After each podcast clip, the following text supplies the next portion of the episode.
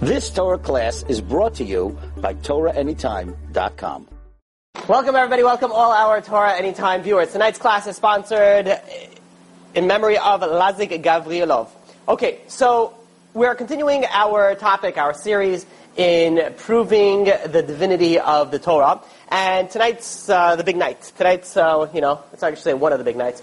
Um, up to this point, we have proven that there must be a creator. We have also proven that there must be a need for a religion. And we have disproven all the other religions, cults, and other gatherings of people that believe certain beliefs. Now, um, I continuously get, uh, I don't know what I say, hate responses, um, hate whatever on on those classes I did uh, on on the other religions. So let me make it very very simple, very clear at what was the purpose of those classes. What is the purpose of disproving other religions? Why do I have to go? And again, I'm not starting up. I'm not interested in converting the entire world to Judaism. We're not looking, in fact, anybody knows anything about Judaism, we're not going, we're not looking to go get other people. We're not standing at the corners handing out flyers, you know, pretending to be, you know, Christians, be like, hey, maybe I'll try the shul this time. We're trying to be Jews, good Jews, Everybody else, all they need to do is just be good Noahides. That's all that they need. There's no need for them to come into the Jewish nation. If they want, they're more than welcome. It's, a, it's a difficult process. It's a long process, but it's, the doors are not closed. But the purpose, the purpose, and this is very important, the purpose of going um, and, and discussing all the other religions is to show that one sticks out very, very obviously than everybody else. Not just like a little bit different, not just slightly different, but very, very, very obvious is completely different, which shows you the, the validity of what we're going to discuss. Now, I've also gotten many responses that I don't know what I'm talking about other religions and I don't know anything that I'm. So, when I get these, I am more than welcome to say, please tell me where I was wrong. And of course, yet as of today, I have yet to receive one response back to that. In fact, how do I know that? And again, it's possible I may have said one or two things wrong. I, you know, I'm not an expert on all the other religions. I don't do, uh, you know, teach comparative religions. That's not my, uh, you know, that's not my uh, um, focus.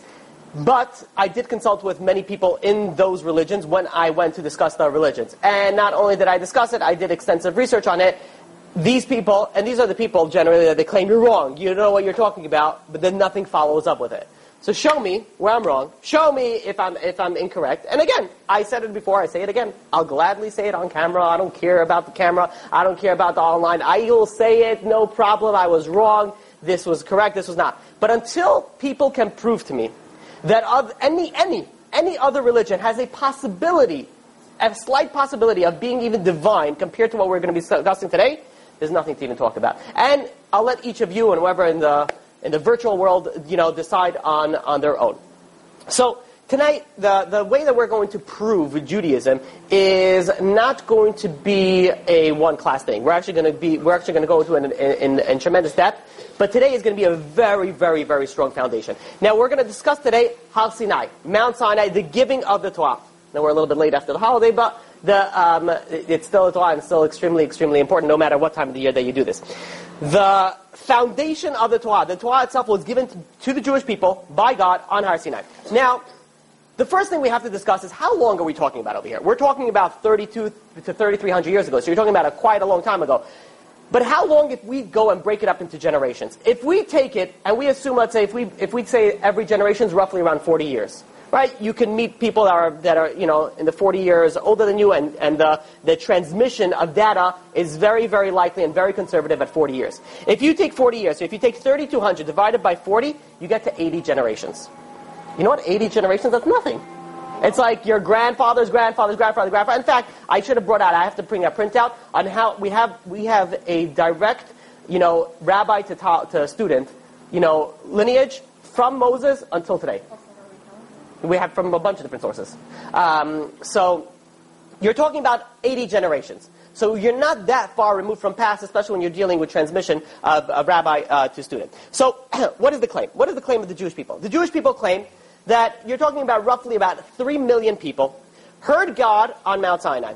They not only this is not only the Mount Sinai. You're talking about the same people that experienced the Exodus, experienced the ten plagues, experienced the splitting of the sea, experienced the man. You're talking about a tremendous. So even if you were to say some psychedelic drug experience, you can be talking about a whole lifespan of psychedelic drug experience.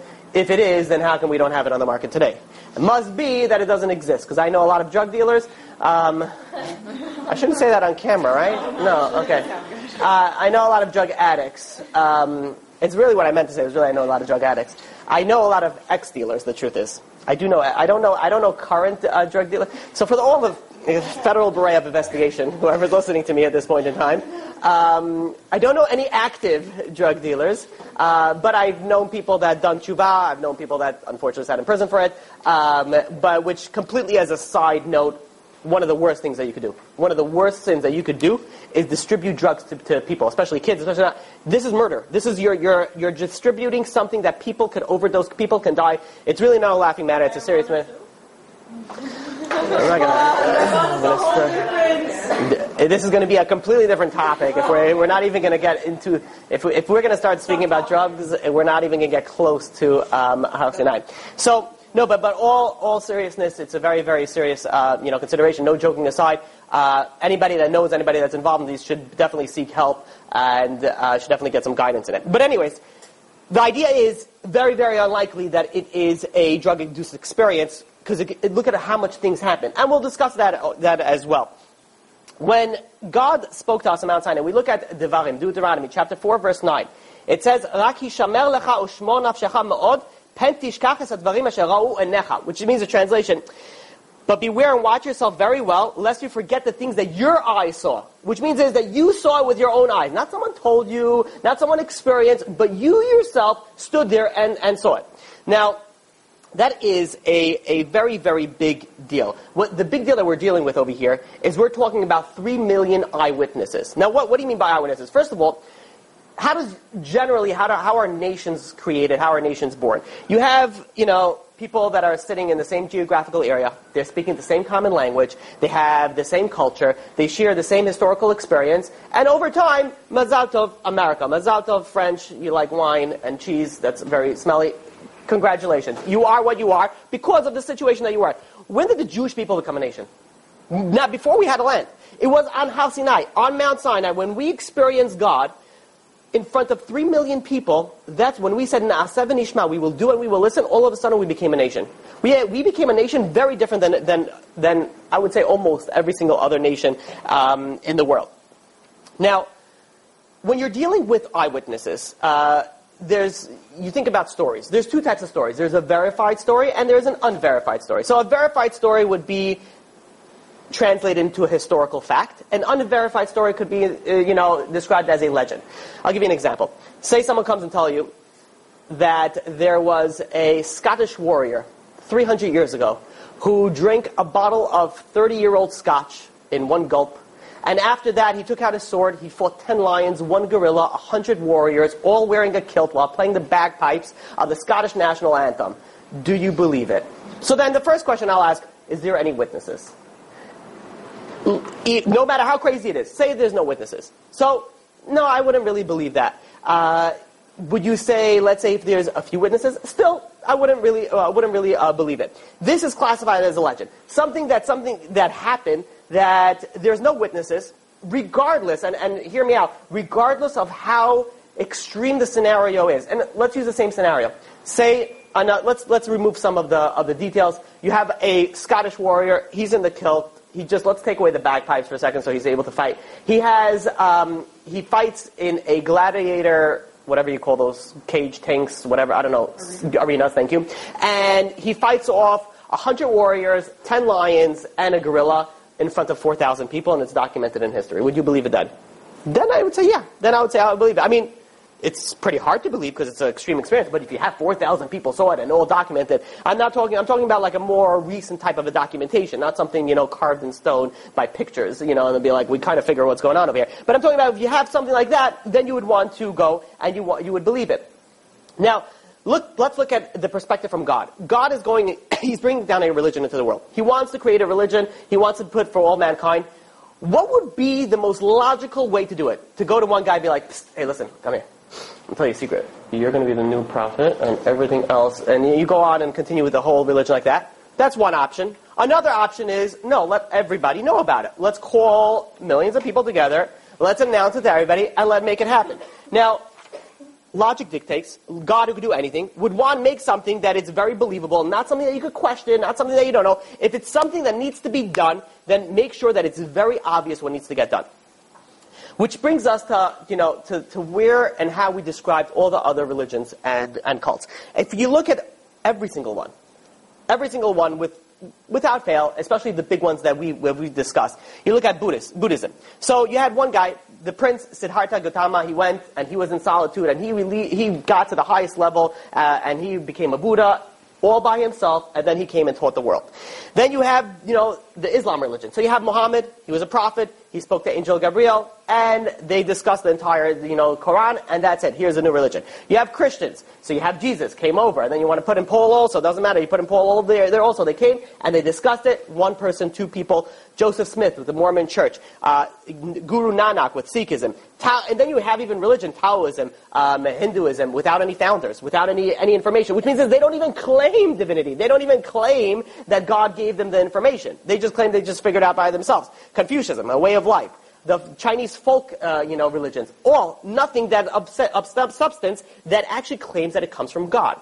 Now, if God would want to create a religion, or religions, let's say gods even, you want to put Hinduism in there, wouldn't it make sense that would make it very obvious for everybody to know? So shouldn't it be at some point in time there would have been some sort of, of very, very obvious way to know that this is the right religion, this is the right one, not one person, not you know some people, and in fact, the only time that it happened in history was by the Jewish people of Har Sinai. Now, if you want to claim that it was fake, it was forged, it was made up, how come we don't have any more parallel stories to it? How come we don't have any more stories like it? Now, wouldn't the Christians wouldn't they gain so much by saying, listen, you guys had a national relation, that's amazing, but us in Rome, you know, by the Vatican, one time the Pope came out, he was floating, and he was wearing his robe and dress, and he came out, and he was there, and he was announcing to everybody, and all of a sudden God came, and God, we all heard God speak, and God said, you know, this is the right religion, and this is what you need to do. That would have been, that would have been a very good claim for them to do. You want to, let's put it, thousand people in the, in the forest, in the desert. Doesn't matter. Why, do we ha- why don't we have another claim of national revelation? It would make so much sense to every other religion. Imagine if Islam could come and say, Muhammad and, you know, all, you know, his followers all experienced God. All experienced, all spoke to God, all had it, and thousands of people. Very, very obvious. The idea is like this. If it was made up, how come it was never made up again? If you make up something, it should be made up again. Uh, the, the, the likelihood and the probability of it happening again, because we know history repeats itself. If it was done before, it should happen again.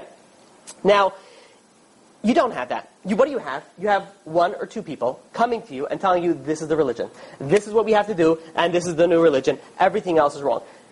That is a very easy claim. Because first of all, it's unverifiable. I don't know, maybe yeah, maybe not. How do I know anything? So it's unverifiable, and even if you want to claim miracles, we spoke about this numerous times. Miracles don't mean anything. We had Elisha that, you know, poured oil from one little jar to many jars. We had Elisha that revived the dead. We didn't call him God. We had Eliyahu that went into heaven, just like they claim JC. We didn't call him God. We had Moses that went and gave man for years, years, years in the desert. Never called him God. Jesus does a few miracles. It is all of a sudden things change. Miracles don't prove anything. And in fact, Maimonides is right in the foundations of the Torah. So the Torah says that the Jewish people did not believe in Moses because of the miracles. Rather, what did they believe in? The because of the revelation on Sinai, which we saw with our own eyes. What could be a bigger proof than you were there, you heard it, you saw it? Can you beat that? Then how can anybody claim that, this, is, that this is incorrect? And then we're going to go through many, many different scenarios, and this is the idea of the class. We're going to try to prove that if this is wrong. And if we cannot prove any, that this is wrong, then we're left with one last standing chance that this is obviously true. And this is obviously true. This is how we're going to build a foundation on, on Judaism being the correct uh, religion. Now, when speaking about national uh, revelation, there are some people that they'll say, uh, if somebody goes and studies real history, like, like, you know, like going into the depths, so they'll say, well, there is, let's say, a group of people that they had a national revelation. Um, it's some Avodah Zarah cult, so I don't want to say the name because you have to say the name, but let's say there's some group that had a national revelation of many, many people. You study that a little bit, what does it turn out to? Turns out that they all heard God speak, but then they all died, and all that information was, was, was transmitted to a, from God to another prophet. So it's not saying that they had a national revelation and they lived. You're saying they had a national revelation, they died. You can't test it. You can't figure it out. Even if you want to go to the Aztecs, which I don't want to get into, uh, which claim also some sort of national revelation, if you actually study it, it's actually that the priests had a national revelation and then they described it to the actual people. So if you look at history, you don't have a parallel story of a national revelation, especially to the extent that we have here. Three million people standing in front of God, uh, by, on Har Sinai, in front of God, and very, very obvious a transmission of the Torah happening. so, the point to consider additionally is that not only do we accept this as true, but the majority of the world also accept as the Har Sinai revelation. For example, Christians also claim that this happened on Har Sinai. Um, Islam also, to a certain extent, also um, you know claims that this actually happened. The Jews got the Torah on Har Sinai. Now, this makes, if they agree to this claim, this makes their claim very, very weak. So, this is the scenario, and, and stay with me for a second. So, God came to the Jewish people, and in front of three million people, gave them the Torah. Agreed? Agreed. Then, however, at some point later in time, God came over to one person and said, all that was wrong. Uh, it's finished off. Let's do a new thing, only to one person. God has a track record. And that track record is to do it in front of millions of people. If God would be changing everything, wouldn't it be, wouldn't it be even more important to do it in front of everybody? It should be even more important to do it in front of everybody. But yet what? One person. Two people. You have Islam, you have Muhammad, you have Christianity, you have Jesus it doesn't make any sense. It doesn't make any sense. If you're claiming that Judaism was, was correct in the first national revelation, then how come it God didn't do it the same way for the second people, for the second time, for the second coming, for whatever you want to call it? This makes it a very, very, um, you know, big problem. The idea of denying the national revelation, the Har Sinai revelation, is is very interesting when you think about it that how come no one ever denied it in those times? Which means is how come you didn't have a splinter group from the Jewish people? We always have, you know, people that break off to other groups, right? This is very, very common. So you, why didn't you have a splinter group that say, no, we never heard God speak on Har Sinai. We never, you know, went to the Exodus. We never did these things. You have nothing. We have, you know, our, you know, history, we had sinners. We had sinners. We had people that went out. We had people that claim against the rabbis. But nowhere in history has everyone, anyone in Jewish history ever claimed that God didn't give the Jewish people the, the, Torah. And also other religions. They didn't claim it. When was the most recent starting of the claim that, that it wasn't a national revelation? 200 years ago when Reform comes. Reform comes and all of a sudden they have the right uh, information and we got it wrong for 3,000 years and here's the, here's the correct one. But yet for 3,000 years, not one. Jews claimed, and, and Jews argued, Jews would have a reason not to want to believe in that. The religion is not a simple religion. You have to do it's, it's, it's cumbersome, it's expensive, you have stuff that you need to do. We would have a reason not to want to do it. We would have a reason, if this would not have happened, who in the right mind would sign on to this thing? Furthermore, and this is something that I tell you know people that let's say I, you know I speak to them and um, they are religious. These are the people that I speak to that are religious and they decide that they don't want to become religious anymore. So these people I say, listen, your grandparents were religious, very obvious. Yes, your great grandparents were great grandparents you figured it all out. You're smarter than all of them. You realized that they are not religious. You realize that. And I've had people, and, and every time, whenever I speak logically to these people, they're not interested. Because logically they know that I'm right.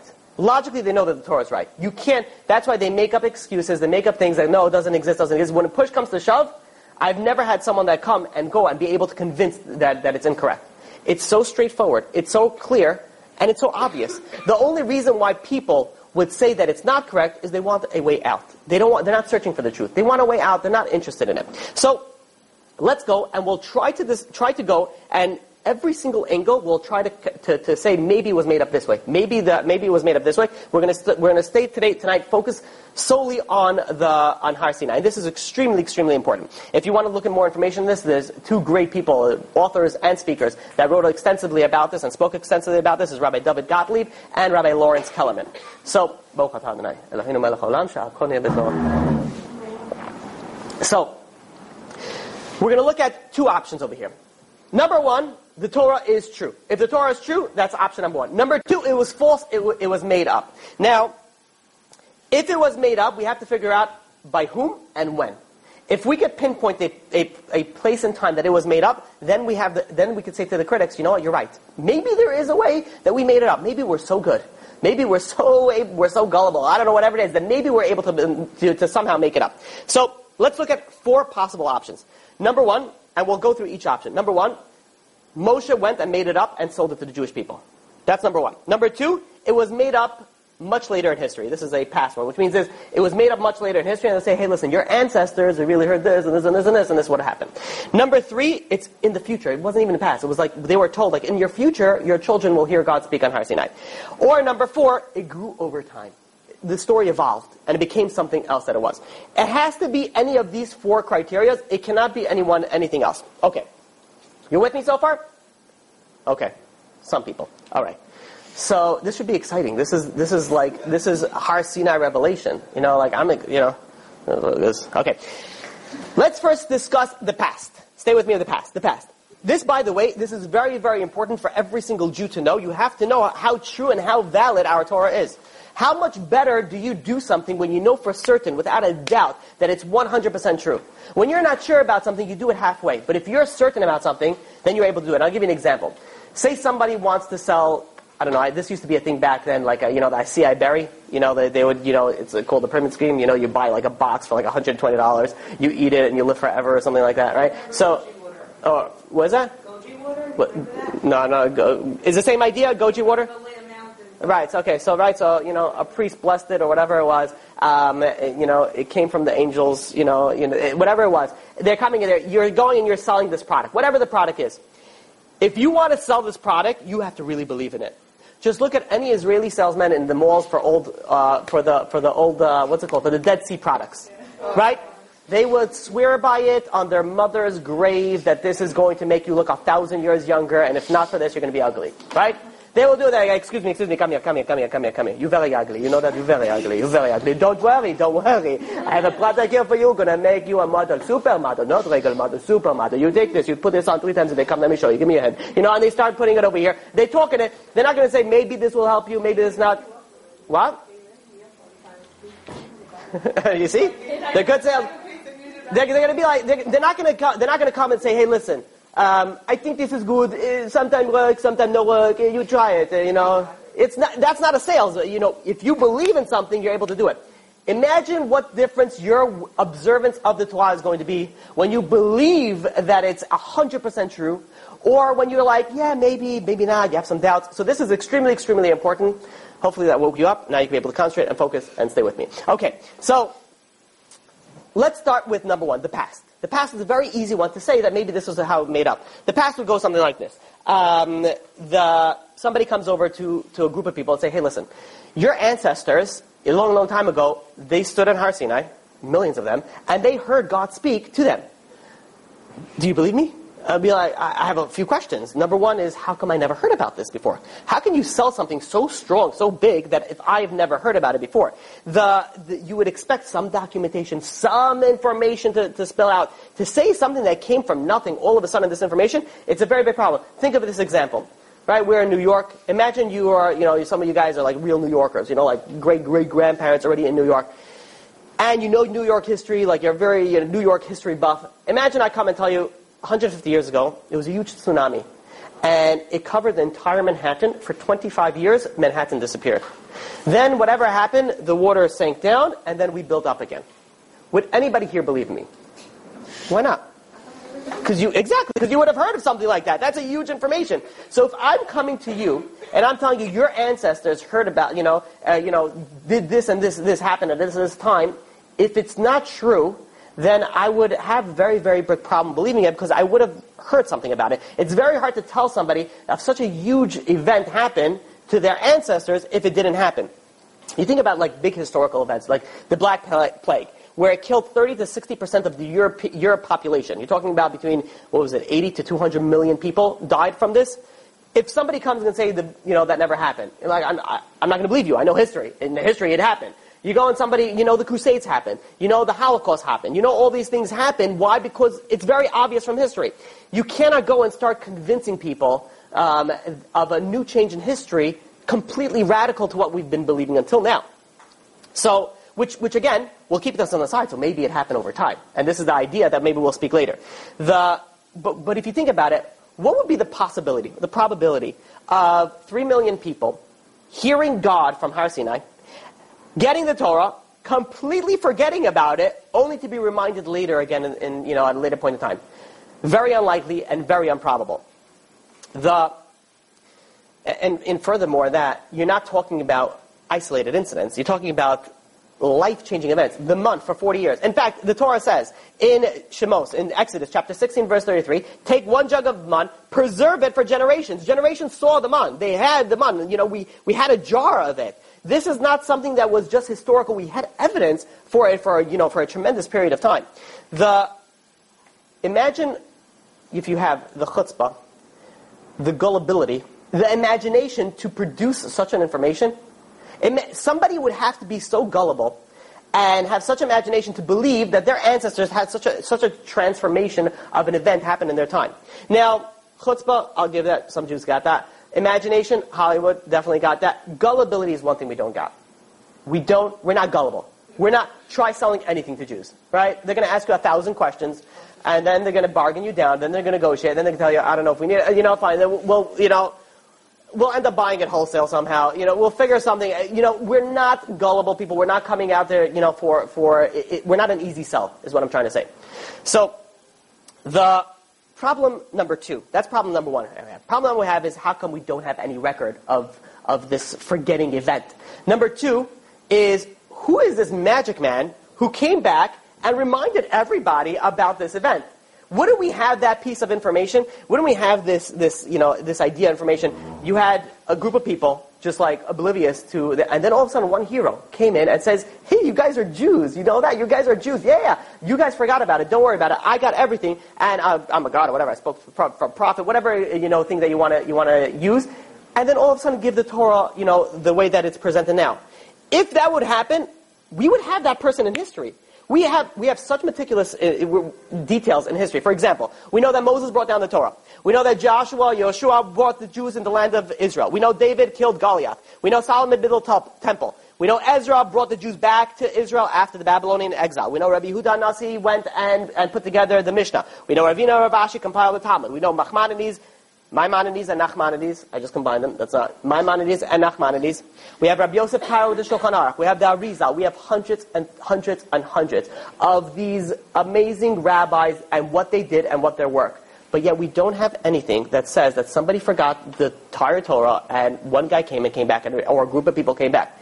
If we don't have that, that must be that this, even if you want to say it didn't ha- it, this is not a, a liable you know, solution, it's very unlikely that this solution happened. It's very unlikely that Jewish people forgot it and somebody came back and reminded it. The, let's go on to the next one. The next one is a very easy one to refute, the future. So we just spoke about the past. What about the future? Which means that the future is your descendants are going to go hear God speak in Har Sinai. And then the story evolved as it came.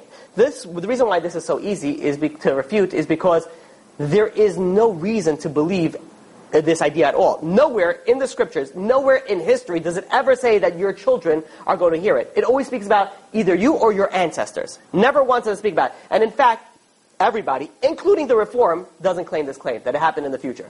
So there's no even reason to even, well, we're just, you know, giving it some light of day, but there's no reason even to, to, to stay on it because there is no viable option that this would actually, uh, that this is actually a, a, a possibility. Let's, look at, let's speak about this. This is one of my favorite ones. The present one. The present one means that Moses came down from the mountain and says, "You guys just heard me God speak, right? It, whatever, I'll tell you later." Um, and he goes and he sells the entire religion that way. The problem is that there are numerous, numerous verses in the Torah. And let's start with this. Devarim, chapter 5, verse 3. God did not make this brit, this covenant with our forefathers, but rather He did it with us. He did it with us. Which means is that it says in the Torah, you, you are involved in it. Panim, diber Hashem imachem. God spoke to you face to face. Not like some through a dream. Face to face, everybody heard. Now, can you make that up? Now let, let, me let's let's just stop there for a second and see can, is this a possibility that this could be made up? So let's go through a few scenarios. Imagine I come to you guys and I say, listen, God came to me. I'm a prophet, and this is the Torah, and this is what this is the new laws, and this is what it has to be. Did it happen? Very unlikely. I mean, maybe. You don't know. Maybe. Maybe it happened. You don't know. Would you put money down that this happened? Right? When Jews, we speak about money. Right? Would you put money down that this happened? No. I mean, anybody that would be smart would say no.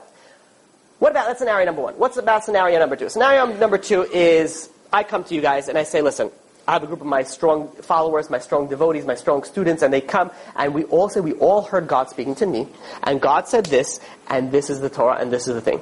Now, is that more believable? It's a little bit more believable. What about if I tell you, go interrogate all my students, go interrogate everybody that witnessed it? That makes it even more believable.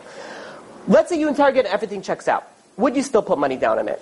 I don't know. I mean, we could we could you know collect together all the information. We could you know we could study and practice it. Does it mean for sure that it's true? Uh, you know, it's more likely, but it's not not necessarily. Let's say I'll give you scenario number three. Scenario number three is we're all sitting in this room two hours ago. Imagine we we're here two hours ago, and we're all sitting in this room. The ceiling opened. We all levitated above ground. Light came down from heaven just on me, sorry guys, uh, light came out of heaven and said, and spoke, and you all heard, this is going to be the prophet, this is going to be this, and this, and all that.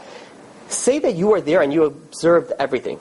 And let's also say there was no drugs involved somehow, right? We can say there's no psychedelic drugs, everybody went the same thing. Would you then believe that had that happened? You were there, you are eyewitnesses, you saw it, assuming you could take a, you would believe it. Okay? Those are the three options. The most believable is the ones that you're there. Now let's say I made up all of it. Every single one. From scenario 1, 2, and 3, I made it up. So let's go through each scenario. Scenario 1. If I made it up that I spoke to God by myself, no one else heard me, you can't really tell the difference. It didn't make a difference if I made it up or if I didn't make it up. You don't really know the difference. Scenario number 2. I made it up with some followers, with some witnesses. So that makes it a little bit stronger. But again, you, you never, you were never sold in it. But let's look at the third scenario. The third scenario, imagine I came and I just told you the same scenario. We were here two hours ago. The sky, the ceiling opened up. We all levitated. The light came down and you are all here, but that never happened.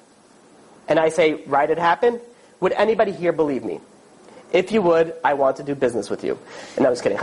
It, you, nobody in the right mind would believe me. Be like, no, we were there. Why would we ever? Of course we didn't do it. Which means is, if I am making something up, the last thing that I would want to do is I would want to include you.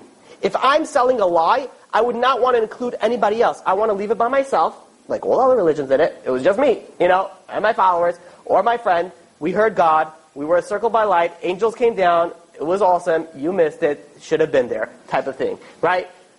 But when you're trying to sell something and you're telling them that you are there, who would be a fool enough to say that if that wasn't true?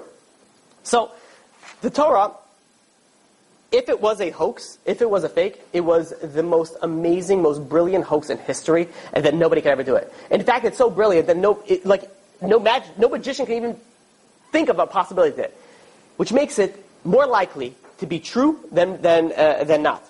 Now, let's say, let's say it was somehow, Moses was, we're going to keep on uh, you know, going with this. Let's say somehow Moses was able to go and fake everybody. It's all fake and it's not true. The last thing that you would want to do, you make up this lie, you sold it. The last thing you want to do is dwell upon it, right? Like, you know, don't ask too many questions. Let's move on. You know, I'll show you some other things. Circumcision is going to be great. You're going to love it. You know, we'll show some other things. We're not going to dwell on it. Look at what the Torah says after, after like on Har Why would it mention sometimes? Look at how many times it mentions it. In Exodus, chapters 19, 20, 24, 34. Devarim, Deuteronomy, chapter 4, 5, 9, 10, and 18. So far, nine times. And you have also in Devarim in chapter 4, which we quoted earlier, chapter 4, verse 9, it says, that you saw. Like, not only are we claiming this, like, lie that happened, but we're also stating it like, hey, remember, you saw it. Like, don't forget it, you saw it. You have to tell your children, you saw it. Be like, hey, you know, the only way that you would keep on doing that is if I would actually feel very confident that I actually saw something like that. I would not keep on telling you, hey, you guys saw the ceiling split open. You remember? You remember you saw? Be like, no, no, no, yeah, yeah, yeah. Make sure you tell your children. Make sure. And I would mention again and again, no, that's a very obvious lie that it would be like, okay, I get the, it's, it's obviously not true. The, the idea also is that you don't have, in the, Torah, in the entire story of the Torah, um, it doesn't hide any information. If it's a problem, it would tell you the way that it is. It wouldn't hide any information. Never anywhere in the Torah does it say that, it, that a group of people did not believe. Even Korach, even if you go and study Korach, it doesn't say that they didn't believe that Moshe got the Torah. It didn't believe that. They say, you know, maybe this, this should have been done a little bit differently, but it doesn't doubt any of the information, which means is that you have a story that's very, very highly unlikely and improbable to sell, that three million people believed it and didn't doubt it. Now, what would be your first gut reaction? It's true. What would be the reason not to? Now, not only that, we also have holidays based off this. If we didn't dwell on it enough in all the verses, we're like, no, now remember it every single year at different times of the year. For example, When you ask somebody, you know, I, I've had this conversation with people. Um, eh, I don't know, God, you know, the, the Torah, it's made up. I say, okay, listen, let's speak about the Passover Seder. When was the last Passover? When was? Did you have a Passover Seder this year? Let's say that last year. Did they have a Passover Seder? Says yeah. Ten years ago, did they have a Passover Seder? Yeah. A hundred years ago, did they have it? Yeah. A thousand years ago, they have it? Yeah. When was the first Passover Seder? So they're like, uh, well, you know, I, you know, I, I don't know. I'm like, of course you don't know. The first Passover Seder was actually, surprisingly, people don't even realize this, it was while we were still in Egypt. We still we had the Korban Pesach while we're still in Egypt. We had the first Passover Seder it already started right in the beginning. And then it continued and it continued and it continued and it continued. It was year after year non-stop. How can you claim that something like this was made up? Like, not only did we experience it, not only do we say that you have to remember it every single time, but every single year we commemorate it. We commemorate it. So imagine, how is that, you know, imagine to sell how hard it is. I mean, I know Jewish people, good salesmen, I get it, you know, we could do a lot.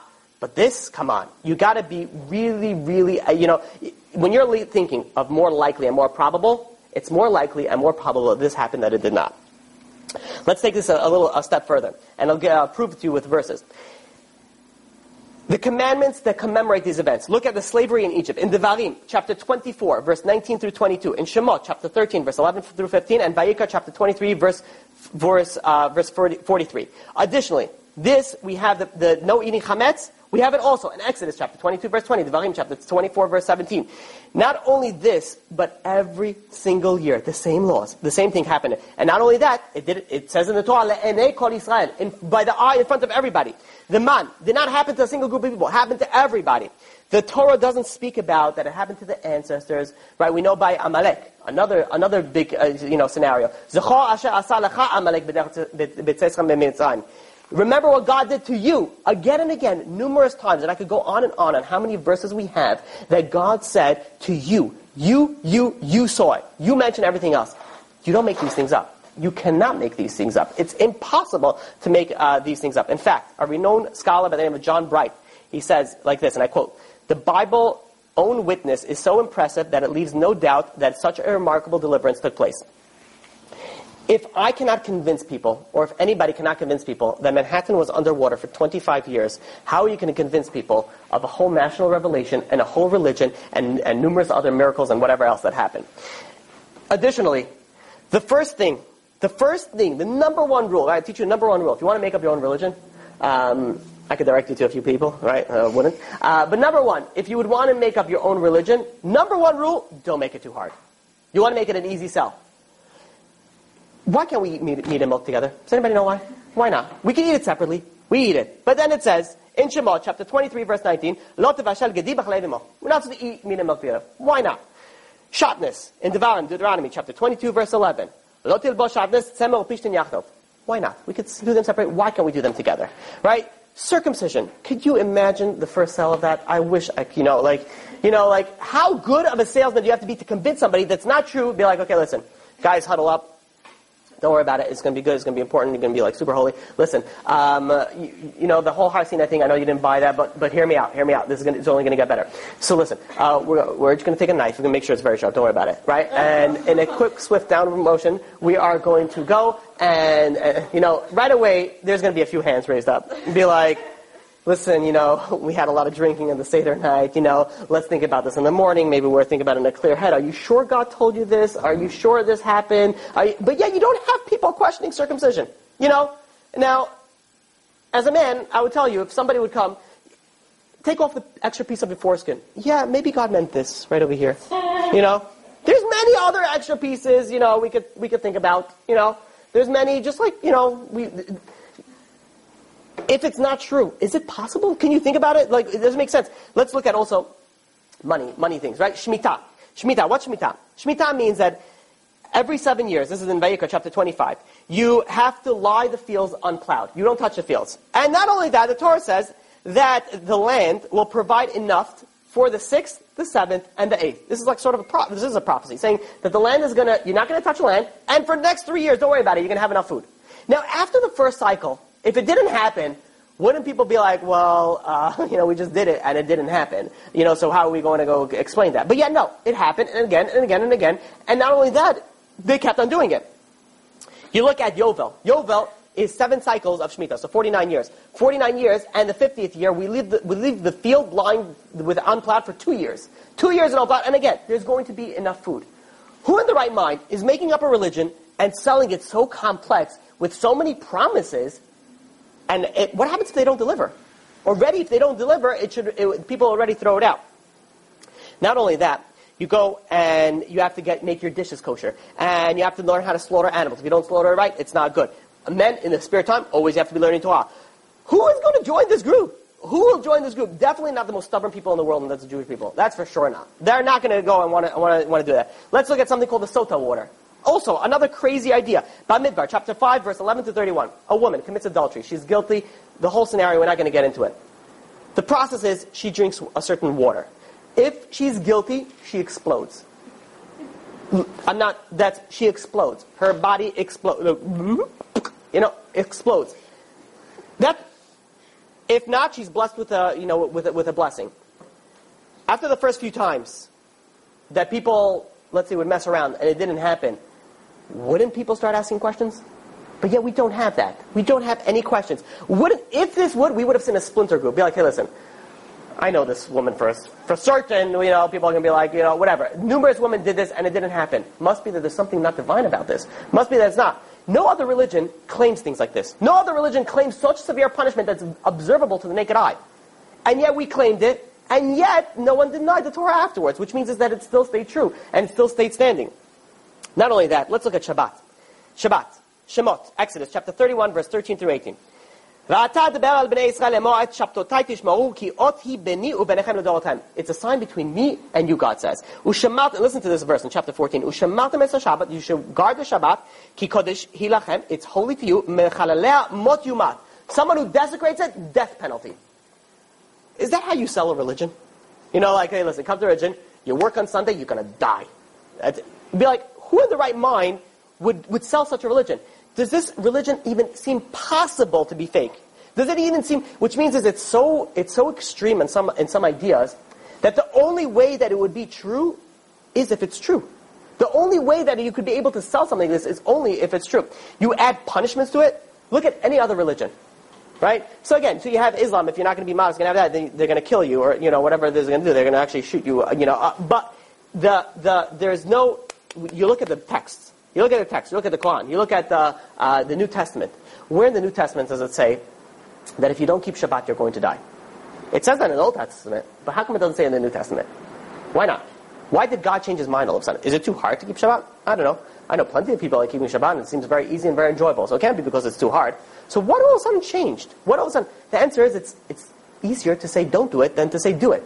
And if you're selling something that's true, you sell it the way that it is. Not that you rough around the edges and you change about it. This is the, this is the big issue nowadays when you have uh, you know, speakers and people that, that speak about the Torah and they go and they circumvent and they go and they go around. Now, I understand and it's very important. When you speak about people, you have to speak about the love and the beauty of the Torah and it's so important and I agree with it 100%. But people avoid punishments and people avoid it. The Torah says it straight out. It doesn't say, say the punishment, until 2018, the people are going to be super sensitive. There are going to be some, some super liberals out there. They're not going to be able to handle it. Don't do it then. No, the Torah doesn't say that. We always say it the way that it is. You know why? Because this is the way that we have been giving the Torah. From day one, from day, from day one, literally from day one, the Torah is the way that it is. There's no such thing as political correctness and, oh, I'm so sorry, I didn't mean to hurt you. No, the way that it is, is the way that it is. If you don't like it, I'm sorry, there's nothing that I could tell you otherwise. Now, every case by itself, and I do. There's some people that you can't tell them everything in one shot because you hear that they'll jump off a roof. That's, that's impossible. There's scenario by scenario, I understand, but overall, overall, it needs to be said. There's things that need to be said. You look at the Torah. What the Torah says is from the beginning. You have these things, modesty. You want to sell a religion to especially to women, you don't sell modesty. Modesty is very difficult. It's a very hard thing to do. Korbanot, very, very expensive. Tzitzit, tefillin, sukkah, pesach, nida. All these things are very, very cumbersome. If you're making a fake religion, you don't do this. You don't do this. And if you did do it, it must mean that there is something true over here. There must be mean that there's something more involved over here than just fake makeup or, or something, something else. Let's review what we have so far, and let's finish off with one final, uh, with one, one, final idea, on the, which we did with, uh, with the gradual response. If the Torah was made up, we could break this up into three, three pieces up till now. Past, present, and future. Past. Your ancestors came and spoke to you, and they had this and this information. I am bring, or sometime in history, somebody came and brought the Jewish people the Torah. Really, Har Sinai never happened. The reason why that's a problem, we have no documentation of this ever happening. We have no documentation in history, not in our records, not in the current records, the old records, that there was a a uh, a gap in information. Yeah. Okay, so let me explain it if, if you want to make something up, so there's a few ways to make something up. And that's what we're trying to discuss. The few ways that you can make this, this scenario up. We're talking solely on the Har Sinai. Can it be made up? So there's three options. You made it up in the past. Now what does that mean? That's excellent that you said that, because now that I, now that you're saying that, I may have not said it clearly. So thank you. So let's, let's explain this very clearly, because it's very, very important and very, very simple also. In order to make something up, so historical fact. I'm making up an historical fact. When if I made that up, we have to figure out when it was made up. So there's three options. It was made up right when it was told to people. That's the present. That's right in the beginning. Number two, it was made up a thousand years later. And it says this is what happened a thousand years ago. Or it was made up in the future, which means it didn't even happen yet. I'm going to tell you something that happens in the future. So that's the idea, of past, present, or future. It can't be any other option if you, if you just break it up like that. So when we're taking the historical fact and we're plugging in that formula and we're using Har Sinai in that, so we're saying, let's look at about it, the past. The past is one of the strongest ones, which means is, I tell you, a thousand years after Sinai, this is what happened. Let's say Sinai never happened. This is what happened a thousand years beforehand. Now, if that would be true, we would want to see some information on that. Like, you know, a guy came by the name of Prophet and this Prophet he came, he was must from an African tribe, right? So, um, eh? and this this uh, person he came in and he was and he said, "Hey, listen, you guys forgot the Torah. This is what happened." We would have that information. Why? Because this would be the greatest person in history, or let's say second to Moses. The guy who brought back the Torah, can you believe it? Like, the one who we forgot everything, we would have information on this. We would have some documentation. We don't, which means is it didn't happen. It's, or it's very unlikely that it would happen. It doesn't make any sense. That's the past. Let's think about the present. The present means is that I come and I sell you an historical fact that happened right now. Now again, that's very, very obviously difficult to do because I tell you, hey, you guys, you know, saw me speak to God, which it didn't happen. Moses can't come and say, hey, you heard God speak, you heard this happen, and write it all up and present them the information if it didn't happen. Present is very, very big problem. The future, which is, it's going to happen in the future, this is also very, you know, impossible because nowhere does it say that it's going to happen in the future. No one claimed that it happened in the future. So there's no even reason to do that. Clear so far? Which means is, so far that we have until now, there is no reason to say that the Har Sinai was made up. Which means is that it must have been a historical fact. Now let's go with one final option, this I also uh, very much enjoy. Rabbi David Gottlieb did a great job, you know, and I'm going to use his, his uh, method and how he uh, presented this information. Let's say made up gradually over time. Now that's a very, very good claim, which means is that something happened at Sinai, but not what they claim. Over time, you know how stories happen? Over time, the Scottish hero, you know, he was, you know, he got the bagpipes, and then he got some ten lions involved. But you know, over time, the story involved, the legend involved. Maybe what happened originally was not what happened. What happened? What we have the story today. And this is a very, very simple one to also um, to also uh, refute.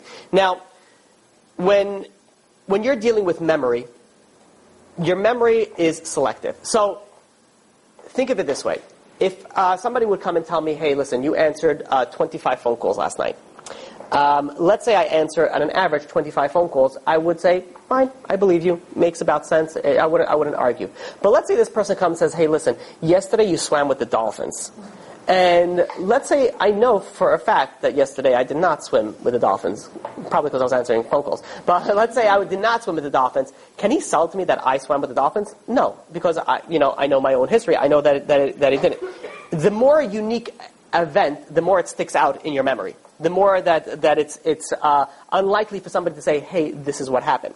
So now, let's think of how this scenario would happen over time. How could a scenario of, of, of Har Sinai happen over time? So, in fact, many, many critics, when they tried to go, they tried to use this, this claim, and all the answers are very vague. And when you're giving me vague responses and vague answers and, and unparalleled you know, historical facts to it, your, crit, your, your criticism is not a critic. It's, it's nothing. So let's, let's go stage one. Let's go stage one. And imagine there's a huge earthquake. Now everybody's an earthquake, thunder, lightning, whatever you want. You know, hurricane, earthquake, whatever it is. Um, and right away, there is something going on over there. So there's the connection. Now, do you say right then and there that God transmitted the Ten Commandments? No, you can't, because like we we were there, we saw the earthquake. It was like a crazy thing, you know. Like it sounded maybe like someone speaking from heaven, but you can't sell the Ten Commandments right away. I mean, Ten Commandments is like you know things that you could understand, so you can't sell that right away. So rather, it's a gradual transformation. So let's start with stage one of this story was an earthquake, some sort of natural disaster. Think of anything that you want, hurricane, you know. Uh, thunder, lightning, uh, volcano, uh, pick your fancy. Stage number two. Do these people tell their children, hey, you know, we were in this thing and God spoke to us, you know, through this volcano, and He gave us the Ten Commandments? That's also unlikely because you don't start changing the story so so so you know so so much in the beginning. You actually tell the story the way that it was. The way that it works with broken telephone is that in the beginning the first people get it right, right? You start for one, two, three, four, and you end off with ACDC somehow, right? So you go and, and you, you start off with, with that with that thing. In the beginning, it stays the same. So in the beginning, the parents that actually witness the thing don't tell the children anything else but actually what they witnessed. Stage three, 100 years later. 100 years later, they start introducing, hey, you know, that was really the Ten Commandments. The reason why that's a problem is they're like, but we've been hearing a different story for the past hundred years that it wasn't the hundred commandments. So how did it come? So let's use an alternative stage three. And that is that there was a priest who says, you guys got the whole thing wrong. Really, what happened was X, Y, and Z. God spoke to you and gave you the, ten, the, the, the, you know, the commandments. This is the best bet. This is the best bet that the critic will have. That, is, that, that, a, that a priest came and changed it. The problem for that is, is that, think of it as a scenario. Imagine somebody comes to you and says, hey, listen, the Holocaust never happened. It was all a huge stage and they give you evidence and evidence and evidence. Would you believe that? I wouldn't. I have family members that were there. I've seen the numbers. I've seen, you know, I have enough strong evidence to not believe that it was not there. Even as much evidence as you prove, it doesn't, it doesn't stand in it. So, if this priest would go and change something, we would want to see some, how would he be able to convince people like that? Very unlikely. Not only that, we would have some information on it and be like, hey, listen, this is where things changed over. I'll tell you what happens. Once you change a story, there's different variations to the story. Once you change the story even one detail, that's when it breaks out. This is why you have the New Testament over 100,000 different versions or different whatever, 50,000, how many, whatever it is, thousands and thousands of different versions in it. Because once you change one thing, everything else gets changed also. So we would see different variations of the story of Har Sinai, but we don't. We have the same single, unparalleled story on Har Sinai. The idea for this also is you see over here that it's impossible to change the story as, as it, as it, uh, as it happened in history. Not only that, you have every Jewish person follows the Jewish religion. I'm talking about the Orthodox the same way.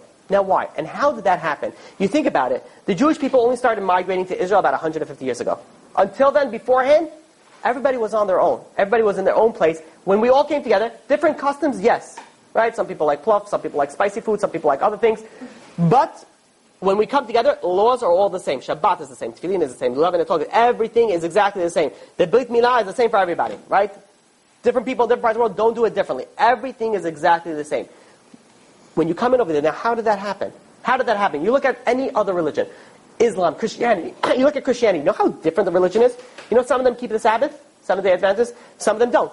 Some of them keep this, some of them, some of them believe in JC, some of them don't. You're talking about so many different variations on it because when a story is not true, everything gets changed, everything gets made up. But when a story is true, it stays. The story stays the same. The story stays exactly the same. Even if you have a story, for example, like the Twin Towers, right? The Twin Towers and how everything came down, you still have different conspiracy theories, inside job, and all this, but yet, in the history books, it's going to go down the same way that it went, right? Because that's the way that it went down. Now again, I'm not opening up the, the, the, the, you know, the box of conspiracy theories. I don't want to get into it. It's not, uh, you know, not for now. Um, but the way that it's going to be written in, his, in history, it's not going to be like one possible option was that we had, I don't know, 18, 19, whatever terrorists went and hijacked planes and they brought down the Twin Towers. Another option was it was all an inside job. You know, the government, the explosions, and this, it, you know, every, probably the Jews are going to get thrown in there somehow, you know, like for money and the stocks, and whatever it is, all came somehow manipulated to that. It's not going to go that way. It's going to go only in one direction and only in one way. The idea, the idea for this is, is that you see over here something very, very different than any other religion, any other cult. Not just a little bit. You're talking about a tremendous amount of differences. Number one, the eyewitnesses. Three million people eyewitness it, and not something that you could, you know, forget from memory. Kept on etching again in holidays, in the Torah, numerous verses. We have to remember three times a day. In Shema, we do it again and again and again and again to show you how true and how you can make this stuff up. Number two, how, you know, if you're making it up, you don't sell a hard religion. Number three, look at how everybody does everything exactly the same. Again, customs, slightly different. Halachot are all exactly uh, the same. We don't see this ever before. Now, I want to I want to finish off with one final point. I, I know this was uh, the one I said one final a few times, but this is for real one final. And then we'll open up to questions. And please, if it's unclear, please let me know on camera because I want to I want to have it very clear. It should be in my mind. It's so simple, so clear. So, but if I didn't say clear, I do want to clarify it. But before we get to the questions, I get this question often. Well, why don't we see this more in documented history in other religions and cults in other in other nations? Right? Wouldn't that, wouldn't you see? Be, and I'm not saying it doesn't exist. If you do if you do do study in it, you'll do you will find it another thing. But how come we don't see all the religions, all all the not religions? I'm sorry, all the historical facts say the Jews got the Torah on Har Sinai and all that information. So when you look at history and when you study history, especially ancient history, you have to look at how things were were documented. Let's look at eclipse eclipse for a second. Eclipses were known to be signs from gods. Like the sun was blocking, and it was known to be like a crazy, crazy sign. Yet you don't have, uh, and if you do, a very small minority of people came, kept record of the eclipses. Why? Such a big event that they claim that this is the gods doing something. This is, you're talking about the biggest event that you could possibly do. The, God is blocking out the sun in broad daylight. Wouldn't you see more, more documentation in it? And the answer is no, because they would only document things that would affect them. If it didn't affect me, what do I need to do it? And in fact, we know when the Jewish people got the Torah, the, the non-Jewish people ran to Bilam and says, hey, what's going on over here? What's with all the noise? What's with everything that we hear? And Bilam said, oh no, the Jewish people are getting the Torah. And he says, oh, it's not affecting us, then it's okay, we don't have to deal with it. The way that people worked on their histories, and even nowadays, you document in your in your especially when you're a dictatorship, you document only what's in your it's in your country. You don't start you're not you're not working for an histor- histories for other people. Not only that, and this is the most important part of it you study ancient history, there are sometimes gaps of 200 years in history. In, in this, uh, I don't know, ancient China, ancient uh, Egyptian. What happened to 200 years over here? The answer is, is what do you think they documented? All the wars that they lost? All the bad? They only document the good. This is a dictatorship that goes and wants to, you know, you know, document their, their glory of their country. They're not going to write the laws. They're not, they're not liberal people looking to find the right cause and things like that. They're looking to promote one thing and one thing only, and that's their national identity, and that's their national heritage and things like that. They're only going to document, and that's why you look at history. They don't write their loss of, of the wars. They write only their, only their success. So why would any other nation write anything to do with the Jews? And you still, you still find, you know, there's still, we'll speak about archaeological evidence when we get to that, you still find plenty of information on this, but the idea that you don't see it so obvious does not change anything when you look and you study ancient history. Any questions, please, if it wasn't clear, anything that I said, it should be so clear and so obvious with 100% that you would be able to, willing to put your life down on the line. Don't. But, but you know, to say that there's no way that Har was made up. Yeah. Is the entire, Judaism religion based on the fact of, of Har Sinai?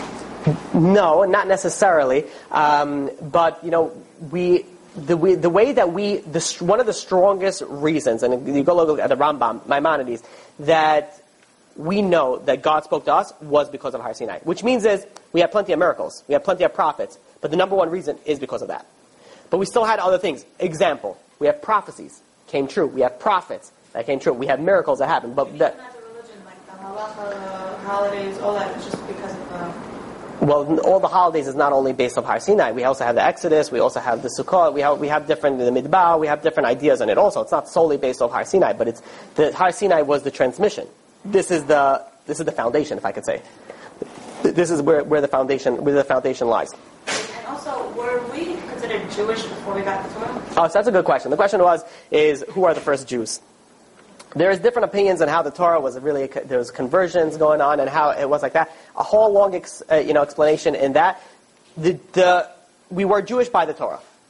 Beforehand, how do you want to claim it and how do you want to do it? Hebrews and Ivrim and this, because there was no Torah. What were you, you know, it, we were... People who got the Torah. Because you just said like non-Jews rushed to see Right. the like what was happening. So who are those people and who are these people? Like, The Jewish people were the Jewish people that came from Avraham, Yitzhak, and Yaakov. They came from, you know, the, we were slaves in Egypt, and, you know, those, you know, so how did they differentiate back then?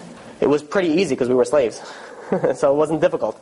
They get us into slavery? They got, oh, so that we got, they got us into slavery through tricking us because we were, a, we were multiplying and we were out in Egypt a lot, and Paro and the Egyptians were nervous. Based on their ancestors then? Yes, this was, ba- yeah, this was based on the ancestors. You still had people that converted, non-Jews, you know, from Egypt, and they came to Sinai also, the Erev Rav. Were non-Jews, which means that there were non-Hebrews also there. I guess that's a better translation. Non-Hebrews, non-people not from Abraham Yitzhak, also on Sinai.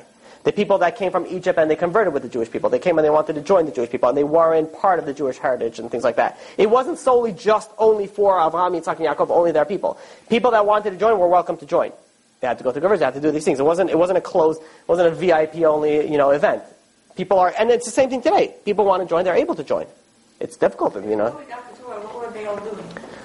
S- We're doing slavery stuff for like yeah, for like years. You know, it, it happens to be when you go. They didn't have Shabbat, they didn't have Halacha, they didn't have... No, so we did. We, yeah, so we did have we did have things that came from Avraham, Yitzhak, and Yaakov. What?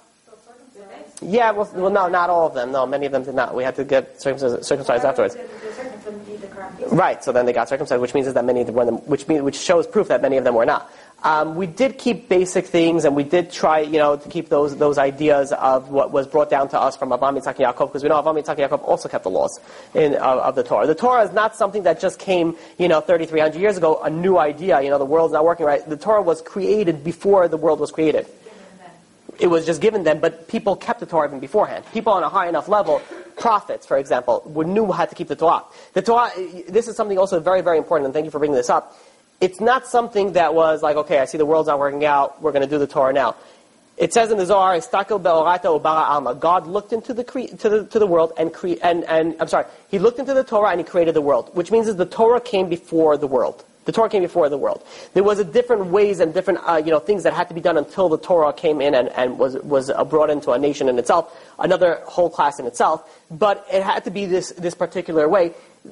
But it wasn't something that is a new innovation. It wasn't something that started just by, by then. It was something that existed since the beginning of time. How do we know that? Adam already had commandments. Adam already, since the beginning, he had six commandments. Noah had a seventh commandment, and so on and so forth. We know, you know, Avraham, Yitzhak, and Yaakov kept the, kept the commandments. They kept the They kept many things. So, it's just that when the transition, transmission came as a national level, a national prophecy, that's when it happened on Har Sinai. So the, not, there's the, the, the, Jew, the Hebrews, they got the Torah at Har Sinai, and groups of everybody else. That also got the Torah on Har Sinai. So when did all the other religions come? No, that also got the what? Yeah, there was other groups of non-Jews that also got the Torah on Har Sinai. They became, they joined the Jewish nation. So at what point did... So where did the other religions come from? Well, they came after this usually. Well, some of them came after this. Some of them were, were parallel to this, were idolatry. So you still had many religions going on this time. You go ancient Egyptian religions where they worship the sun and they worship different ideas. It still existed, you know, during this and after this. Hinduism, you could still say also technically existed. You know, it's polytheism. They had plenty of, you know, you had different religions that were ongoing at the same time. The world is a big place, right? You had many people practicing different religions. Um, it, it wasn't something. Religion is, was not a new innovation over here. Religion always existed.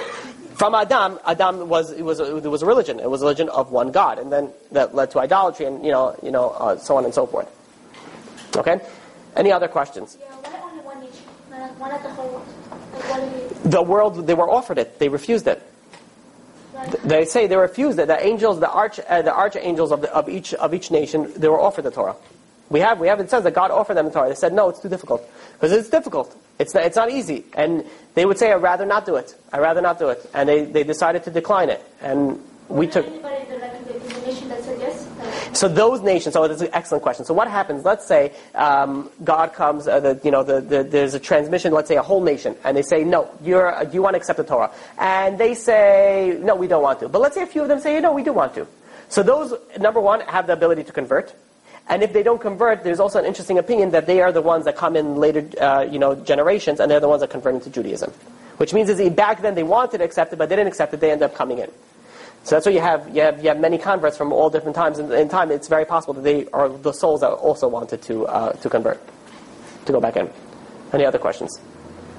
Yeah. Sorry. Yeah, go ahead.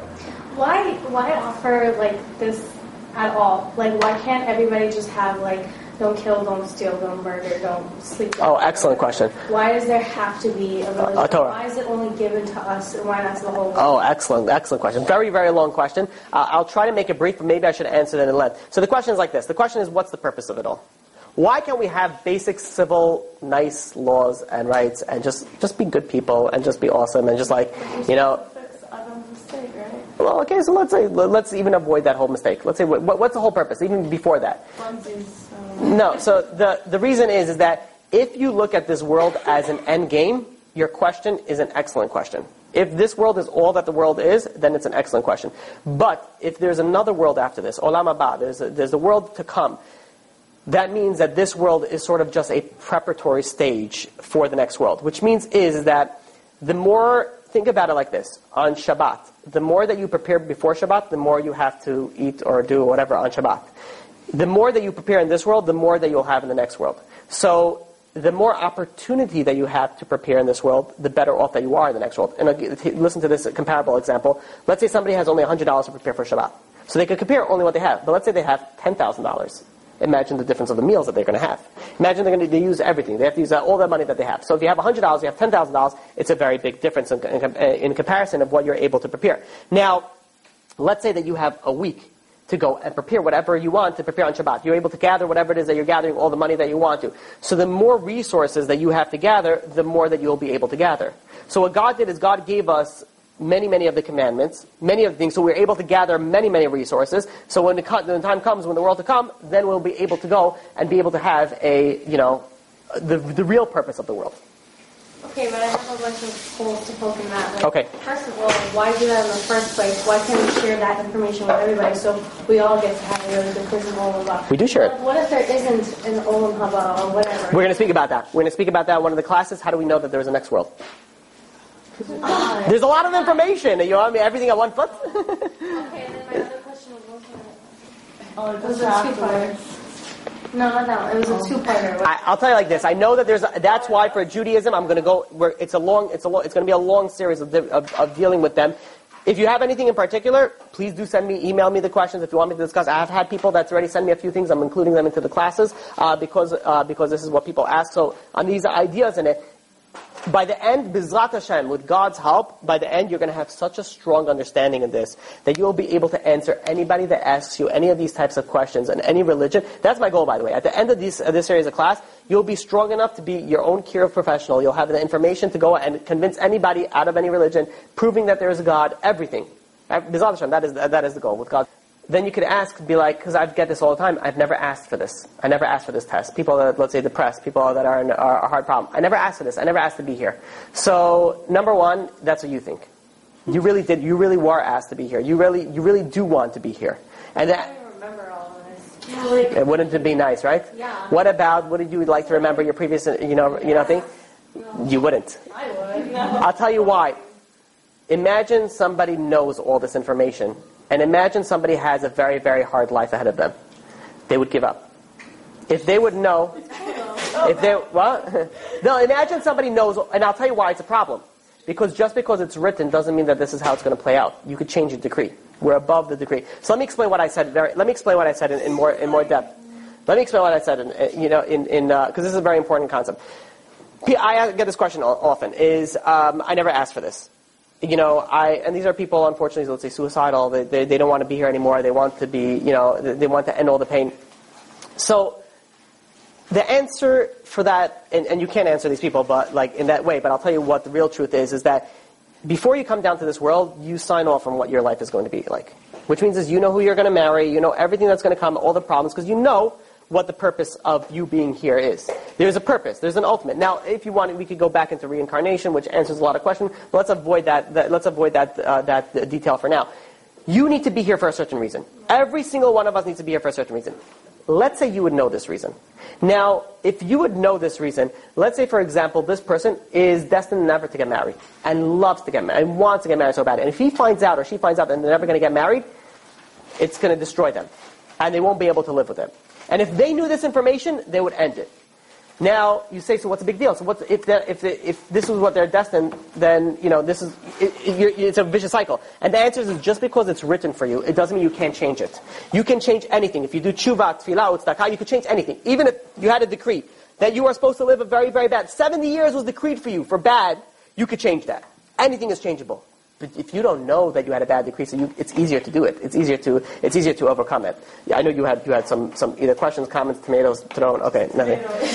It's just on that. I just read in the conversation that there's three things that are predetermined that can't be changed. Your livelihood, your um, your offspring, and hold on. Even even even that. Yeah, I know what you're referring to. Even even that. It's what it means is it's very difficult to change. It's not easy to change these things. It says it's like it's predetermined. No, it's not. Can't change it. For example, so every every year it's predetermined Rosh Hashanah how much money you're going to make. Oh, and how long you're living. Right. But no, with what? Let's say somebody goes and commits suicide. They were they were determined they were supposed to live longer. Suicide does not mean you were meant to die that day, that time.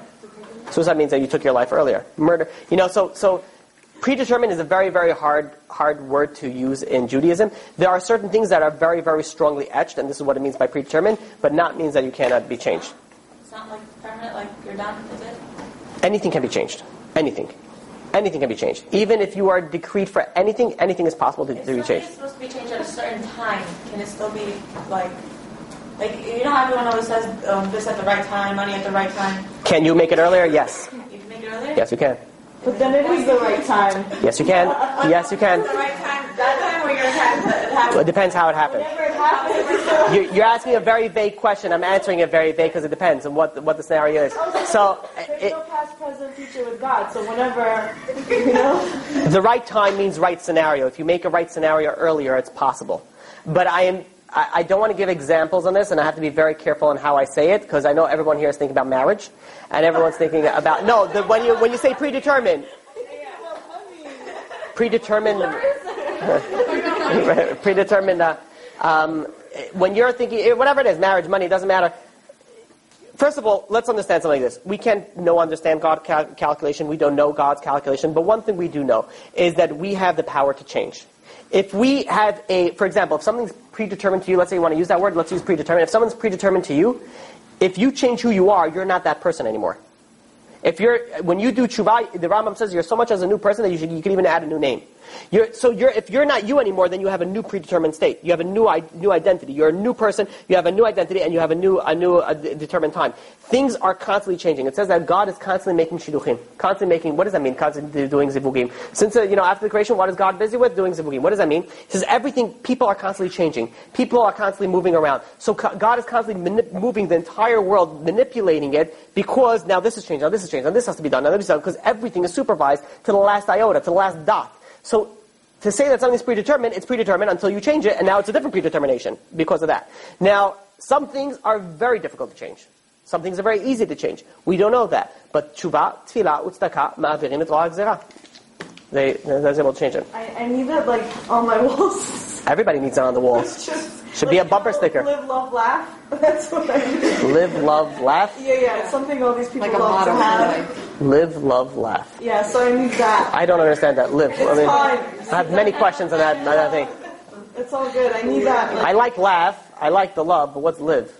Okay, whatever. I'm not going to ask questions. questions. Live your Live it fully, not like, oh, fake living, like really. Uh-huh. Oh, okay. Yeah. now it's up to you. Now we understand it. Yeah. Okay. Any other questions? And yeah. Okay. If we know if the Erev Rav was there, like other nations were there, how come like after they witnessed it, didn't they like and like we don't know who they were? It doesn't say anything. So how come they didn't break away and be like, oh yeah, so we also had a thing like God also came to us and they were witnesses and they had a whole group of them that came and they also made a Masorah from it. So your question is why don't uh, why doesn't the Erev Rav do a breakaway and make say we were there and we create a new religion Yeah, like this? like- Excellent. Why didn't they? Because they couldn't. Because it's obvious and true. And they couldn't change something that's obvious and true. But people manipulate reality all the time. Not when it's so obvious. You can't. You can try, but you can't. No one, no one would even want to try. What would be the point? If it's something, I'll explain this. If something is so true and so obvious, then why would you want to change it? If you know that Tylenol takes away your, your, your, your headache, and say there's no side effects in some magic Tylenol, right? No kidney, no, no liver, no, no problem with that. Let's say it's something that, Why would you go and say, well, let me try something else? Maybe if I take something here, why would you change something that works 100%? Then how come they cause so many problems? There's no better. Instant, instant way. I don't know why I'm saying Tylenol, because it doesn't work that way. If they saw, if they saw Torah and they saw everything, how come they were still done? Ah, so that, okay, so that's a whole different question. How do you understand the, the golden calf and how you do that? A completely different time frame. The, um, the golden calf, remember, that was not replacing God. That was No, replacing. Moses. I'm not even thinking that. I'm just thinking like all the things like they helped Korah and like, like they helped the rebellion. Like So the question is, why and how did people who witnessed so much do bad afterwards? yeah, like right after. Okay, like a thousand years is one thing, but like right after. Right. So maybe we'll see if we are able to uh, to speak about it to um, to to explain that in depth. Um, by the way, that sh- just shows more the validity than the other way around. That like they got so scared, like That no, that if that what? Like they got like, oh, why did we join? Like this is way. No, no, no. It doesn't say that they regretted with their decisions when they joined the nation.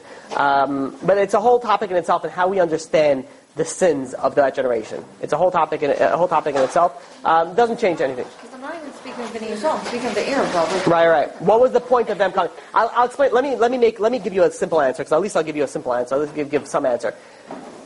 There are certain people that are they love arguing. You know those people? Many many people. No matter what you say, I'll tell you like this. I gave uh, uh, you know I gave I gave numerous classes over the holidays in, in a certain program, and and uh, I had one guy that the second he sat in the class, I knew that I knew already this guy's an arguer. Like no matter what I said, he started arguing on anything I said. I spoke about love, he started arguing what's love. I spoke about priceless, he started arguing what's priceless. You know, so he was arguing me on every single idea, and it, there are certain people that no matter what what is the idea they're going to argue. It doesn't matter if it's true, if it's not. It's their it's their inbred quality. There are certain people that they love blood. They love blood. No matter what happens, they're going to be attracted to blood. They're going to do, you know, with blood. These are things that they're attracted to, and they're going to fall into these in these things because this is part of their character. This is part of who, and even if they're not their character, they're so used to the same ideas, it's hard to change so so instantly. So they'll fall and they'll lapse into the same ideas, and this is why also you could say it happened in the in those types of uh, scenarios. Any other que- any questions on? Is this clear? The, the, I mean, I'm getting nice are great questions on, on other ideas on on uh, Judaism, which great. But is it clear that Har Sinai is impossible to be made up? Impossible. Hundred percent. Does anybody have any any doubt in this? Is it clear? Did it come out clear? Do you guys understand it? Yeah, there's no doubt. Okay, okay. Baruch Hashem. Any other questions before we close it off? No questions. Chazak Baruch. You've just experienced another Torah class brought to you by TorahAnytime.com.